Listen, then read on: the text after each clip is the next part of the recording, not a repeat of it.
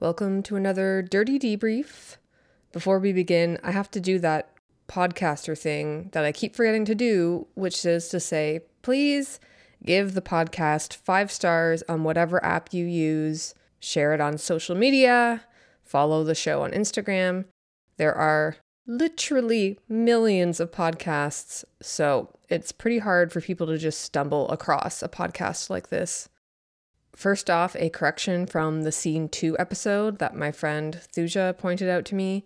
I used the word slave instead of enslaved, and I had never heard this distinction before, but it was one of those things as soon as I heard it, I was like, oh, yeah, that makes sense. Because enslaved emphasizes a condition being imposed on somebody rather than something that's like inherent to a person's identity. But from looking around online a bit, it does seem like there's some debate between Black scholars about whether this is a worthwhile endeavor. And personally, when something like this comes up and it's about a group I'm not a part of, I'm just gonna go with the most sensitive version. And yeah, language like this can change, it does change over time, and so you can only be open to being corrected. And really, it's not a hardship for me to just switch a word like this. Speaking of my dear friend Thuja, we were working together at a cafe and started chatting about the last episode of Butt Out Baby. And Thuja, who has a master's in linguistics, mentioned that the comparison in the episode of language acquisition to dance was not accurate. And that led us into a whole discussion about using science in a persuasive argument. And I was like, damn, we really need to share this on the podcast. So Thuja explained to me how responsible science is actually very concerned with only making conclusions based on data driven evidence. And that widespread practice of throwing in casual scientific claims to prop up an argument is actually harmful. The larger scale harm is that people without knowledge without understanding of certain topics by juxtaposing one claim next to those, it can lead to misinformation. And if you do that often enough, it can make it seem like all science sounding claims are actually science. Just because you make a claim and then talk about a study right after it doesn't necessarily mean that whatever claim you made is um, supported by the study that you referenced and if it seems like people are doing that all the time it just it gets very confusing. And it can seem like all claims um, are created equal. And i think the other thing that starts to happen is when people speak with a lot of certainty there is also people are more likely to believe it. However because a lot of people don't haven't engaged in science the creation of science they don't necessarily understand that it's a very cautious process, that people are only speaking from the results of their analysis. They're only speaking from, you know, if they're doing it well, from like what the data has shown them. And they, if they're good scientists, are trying not to speak outside of that because they don't have the authority to do so. And that can sound like people being unsure that can sound like hesitancy. And then there can be a tendency for people because of the emotional appeal of speaking with a lot of um, authority they can be more swayed by those arguments rather than the ones that are actually informed by principled science. So i feel like that was really good description of the one part. And then the other part that I feel like it's a little bit more lighthearted is like when I just wanted to sure. make a point about this for you, since maybe this will be on the dirty debrief, is I think that there's also an onus on media creators, on people in journalism, on people in podcasts to note when this is happening and then to to ask for other references because if someone's bringing up some sort of science to know where it comes from, to know exactly how it's related to their claim, and then if that chain, if that connection isn't made clear, to not to not include it.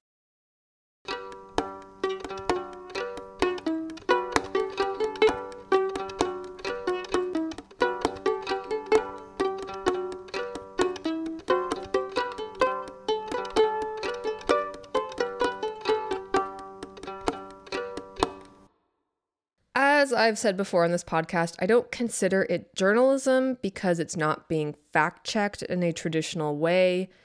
But of course, that does not absolve me from making sure that what I put out there is accurate and, of course, transparent, which is what I'm trying to do with these debriefs. Also, if you're ever like, wow, you must be really open and humble about your work to always have your friends interjecting with critiques. I am going to guess if my friends had to pick five words to describe me, I highly doubt those two would be on there. But I will share with you my evolution about having a greater ease with critical feedback in case it is useful to anyone listening. One is just simply I've found it easier the longer I work on creative projects. It doesn't feel as high stakes as when I was new, but I would say that's only a small part. A big turning point for me was when I started pursuing writing as well as podcasting, specifically writing kids' cartoons. I was very interested in the craft of writing kids' cartoons, but I didn't really have an ego wrapped up in it in a way I did in my early years of podcasting. So, if your art or craft feels like life or death stakes and you don't know how to change that, maybe try learning another craft that doesn't feel so friggin' personal. if you're like me, it'll help you loosen your grip just on all your creative work. But also with Butt Out Baby in particular, I definitely shield myself by calling it a hobby podcast so if I screw up, it's easy for me to be like, well, I never set out to make a prestige podcast. Also, that part of the podcast itself is the honesty about making a podcast. So I have a couple crucial escape hatches from feeling like a failure when I make a mistake on this podcast. That being said, if I'm caught in the wrong mood, I can, of course, still get defensive about critiques. All right, speaking of critiques, in this case, a self critique, let us discuss my interview skills for the Scene 3 episode. I've recorded many interviews over the years, and I fancy myself to be pretty good at it. However, the vast majority of my professional experience of interviewing people, my voice is always cut out of the final product, which is pretty common for producers, I think. And you can see this also in video documentary with talking heads. It's pretty rare that we actually see the producer who's facing the subject and asking the questions that prompt the explanations that end up in the documentary. It's an interesting part of the craft that's mostly invisible to the viewer or listener. I know I mentioned the Up series on the podcast before, that British documentary series that followed a group of children in seven year increments. And I think that was one of the first documentaries I saw where it was made clear to the viewer that a producer was behind the camera asking questions.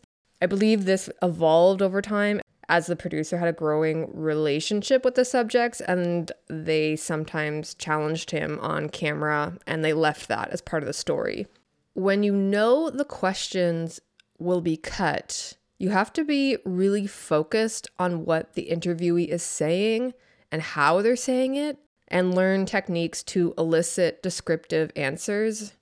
One technique that I learned from Pacinthe Mattar, who was a longtime producer at CBC's The Current, was to ask people what image comes to mind when you think about that time in your life. Though now that I'm recalling that, I have not asked that question so long. I need to remember to ask it. But obviously, it's a really good one for podcasting. Another two that I like to ask that I learned from a seminar on oral histories is asking, How do you think your experience was typical or not of the time in order to elicit a more broad reflection? Or if someone's already good at that and I need them to get more granular, there's the good old, Can you give me an example? And then the ever important follow up question How did that make you feel? Doing this kind of invisible interviewing also means, though, that you can hide from the audience that you're kind of acting like a director. And I'll play you a really short clip from an interview I did with my mom for that 99% Invisible story about girls basketball in Iowa. And it was a re record where I wanted to get my mom to explain a yearbook photo. Just tell tell me what we're looking at. Okay. Do you want me to do any intro or like say my name or any, or did I do that already? No, just remember, I'm. This is my job. It's not your job to like figure out the framing of things. Okay. Okay. Okay. All right. Um. So yeah, Just what are we looking at? Make sure you say the year. Make sure what? You say the year. Yeah. I feel like I sound a little bit mean listening back to that, but in my head, I was trying to reassure her that I was essentially the director in this scenario and she didn't need to worry about how she was saying something. If you are interested in the craft of podcasting, you probably already know about the website transom.org. And there's a clip on there that has stuck in my mind for years. It's by Ira Glass, host of This American Life. And it's embedded within a much longer written piece um, where he's walking readers through how he tells stories. And there's a part where he talks about a specific episode of This American Life. And it's about Adam Davidson, a contributor to the show at the time, who, when he was 16, he wrote in his diary with real conviction that he would definitely someday become the prime minister of Israel. And in the written piece on Transom, Ira Glass explains how he tries to draw the big ideas out of interviews like this, which is very the style of this show in particular, but also since This American Life has been so influential on narrative podcasts in general, I feel like it's very common. It's like plot, plot, plot, big idea, and then repeat. So Ira wants to get Adam Davidson basically to say something profound and unexpected about the human condition in relationship to this story. And in the Transom piece, he provides the clip that made the final podcast, which is Ira asks Adam, how does he think his 16 year old self would feel if he saw him now at 30? And Adam begins by saying a heartfelt, I think he'd be really disappointed. But the part I really want to talk about, the part that's stuck in my mind for years, is where Ira talks about all the questions he had to ask before getting to the revelation that they ended up using in the final show. These are his words. But to get that nice answer on tape, to get so lucky, I had to try dozens of different things during the interview. I threw out all sorts of half baked questions and speculations and proddings. And then embedded in the piece is a mix he made of all these questions, which you can listen to. I'll link in the show notes. There's lots of just variations on the same question. But my favorite part is when Ira tries an angle of talking about himself as a way to elicit a response. And he's like, Speaking for myself, I am an assimilationist Jew. So, uh, so you know, and ba- Basically, this is the style of interview I'm used to doing, so I have little worry what I sound like because it's all about getting the best version of the interviewee's stories and thoughts out of them. So it doesn't matter if I sound stuttery and inarticulate or overexcited because it's all going to get cut in the same way all of those questions that Ira said got cut. But with the scene three episode of Butt Out Baby, that was not going to be the case. And I don't think I quite wrapped my mind around that. I've mentioned this before, but it's somewhat rare for me to be articulate off the cuff unless it's a topic I've already thought about and written about. And so responding to people's comments live in a coherent way is a challenge. I mean, it's a challenge for most people, but I think if you're trained as a host or a performer, it's a bit more ingrained in you than certainly the types of interviews I'm used to doing. Plus, Maria and I had a specific background, which we alluded to in the episode, and I can hear that I want to impress her a little bit. And the problem with this can be, as an interviewer, is you stop paying close attention to what the other person is saying because while they're talking, you're quickly trying to scramble and draft something smart in your head. And this used to happen to me all the time when I co hosted a feminist show at a community radio station. So it was all live. And I tried to see what archives I could still find to see if I could find an example of this. And boy, did I. So this is from 2009. I was interviewing a scholar and activist named Itrath Syed, and I had approached her to come on the show because I wanted to talk about Muslim feminism. And in our pre interview, we were talking on the phone, and she was like, Okay, I'm a little confused. Like, what exactly did you want to talk about? And I was like, You know, like women in Islam. And I will probably forever remember what she said as a response to this because she was like, That's like saying to me you want to do an interview about pants. Like, what about pants? And yes, if you are a trained journalist and or intersectional feminist, you're probably cringing. You don't just approach someone from a more marginalized group and be like, "Let's just like, you know, talk about your group." Anyway, she agreed to do the interview. Um, it turned out a couple of my other, much more wiser co hosts had a bit of a connection to her, so I think that led some legitimacy to the show. But needless to say, I was very nervous leading into the interview. I didn't want to sound as clueless as I already had. And you will hear me scramble to say something smart after Itrath's thoughtful comment. I think in the dominant feminist narrative, uh, one of the things we can definitely see is that there's a role that Muslim women play in that narrative. Um, and many um, writers have talked about this. And the role is that we're, we're ground zero we're the, we're the space against which white Western women uh, measure the distance they've traveled. Mm-hmm. So we provide the foil in the feminist narrative. And you can see this in like not just in popular culture, but just generally beyond um, beyond that as well. In and so, and for example, in in the mobilization to war, or when when issues come up around women's rights in Muslim majority societies, it very much forms part of that foil where white Western uh, feminists can sort of take on the savior role mm-hmm. and and and sort of erase Muslim women's activism, Muslim women's discourse around resistance to oppression or resistance to sexist practice. And so what happens then is that we we form that place where white Western women can um, construct themselves as the ones who have to go in, sweep in, um, and save Muslim women from themselves or from their culture, from their community, from their beliefs. Okay, yeah, I, I totally agree with that in, ter- in terms of um, uh, some of the, the Western use as uh, feminism as imper- imperialism, in terms of, like you said, using the women from these countries, and in terms of especially Afghanistan, where the, the so called war on terror has ended up taking place, and in Iraq. Um, in terms of using it uh, kind of as a tool to save these women, rather from the ground up from there. Um, in terms of feminists, because feminists, whether they uh, you know regard themselves as that or not, do exist in these countries, like uh, you know, like such groups as Rawa. Um, mm-hmm. in, in terms a really of good example. Yeah. I hope you didn't die from secondhand embarrassment. The way I keep repeating "in terms of," "in terms of," reminds me of the sound that's popular on TikTok of a kid like shittily explaining his dream. Have you ever had a dream that that you um you had you you you could you do but also shout out to Itrath Syed, who I feel like I can hear her trying to encourage me. it's very sweet. And I don't share this to self flagellate. I think it's fine to make mistakes and learn and grow.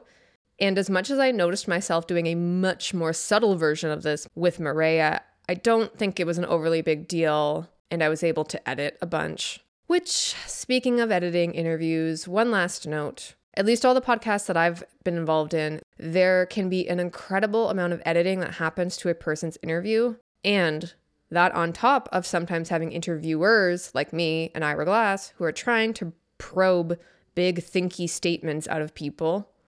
The way I've squared that ethically is that I feel like my goal is to help someone craft the clearest version of what they are trying to say but really, that is a subjective call.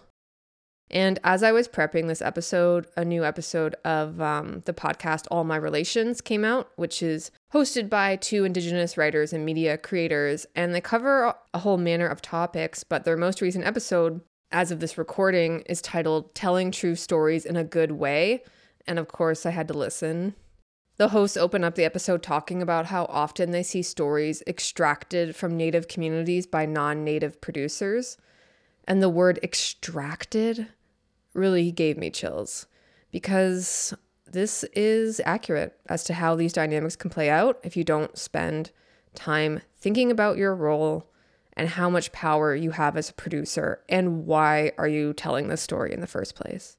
All right, I am assuming we will return to some of these topics in later debriefs, but I will leave it at that for now. Next scene, we meet Johnny, and I have a couple amazing guests to help guide us through. Until next time.